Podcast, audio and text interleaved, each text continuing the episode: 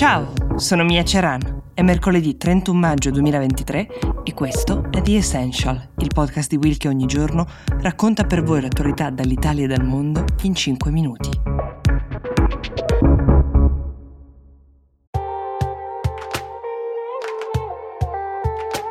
Ciao, sono Silvia Boccardi.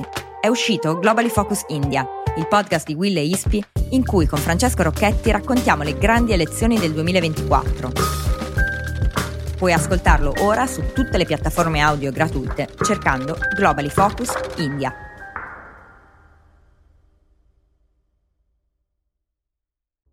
Sono vicina ai militari italiani feriti durante i disordini in Kosovo, così ha scritto su Twitter la Presidente del Consiglio Giorgia Meloni.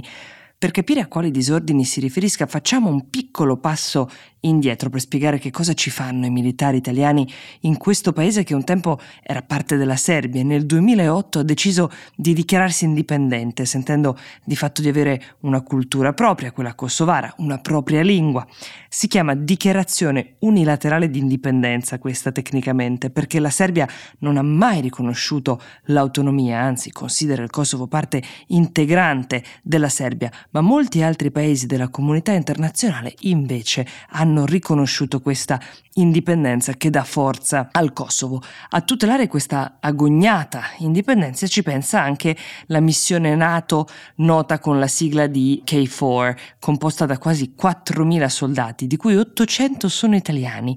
34 sono i soldati eh, NATO che sono rimasti feriti da bombe incendiarie eh, che sono partite durante questi disordini. 14 di questi soldati sono italiani, tutti alpini del reggimento L'Aquila. L'origine di questi scontri nasce da delle elezioni amministrative che si sono svolte il mese scorso, banalmente per eleggere dei sindaci, sindaci però di comuni, di aree del Kosovo dove la maggior parte degli abitanti è di etnia serba, questo nel nord del paese, che si sono rifiutati di andare alle urne non riconoscendo la legittimità di queste elezioni, perché sono ovviamente organizzate dal governo centrale, quello di Pristina, che è la capitale, e ovviamente il governo rappresenta la maggioranza albanese del paese. L'affluenza è stata del 3,5%, bassissima, ma la maggioranza, la quasi totalità di quel 3,5% che è andato a votare, ha votato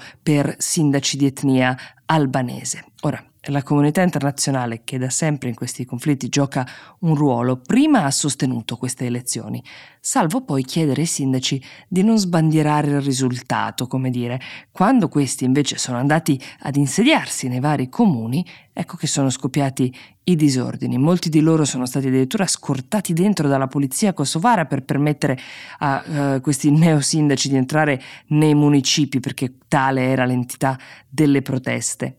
Ogni gesto, come potete immaginare in questi casi, diventa simbolico. Pensate uh, solo banalmente al fatto che la prima mossa di ciascuno di questi sindaci, come da prassi, è stato rimuovere le bandiere serbe per sostituirle con invece quelle kosovare.